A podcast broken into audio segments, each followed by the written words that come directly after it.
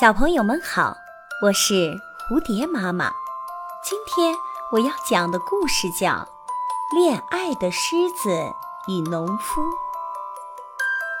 很久以前，有一头狮子深深地爱着一位农夫的女儿，直到有一天，他终于正式登门求婚。农民怎么会忍心将自己的独生女嫁给这样一个野兽呢？可他又从内心深处惧怕狮子的淫威，因此也不敢回绝他。他沉思良久，想出了一个妙计。他故作镇静地对狮子说：“在我看来，你真是个合适的女婿。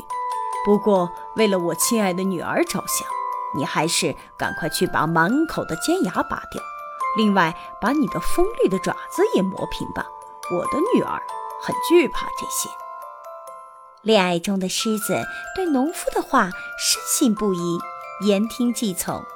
没有了这些凶狠的武器，狮子对于农夫来说已经够不上什么威胁了。因此，等到狮子再次上门求婚的时候，农夫便将他擒住，暴打了一顿。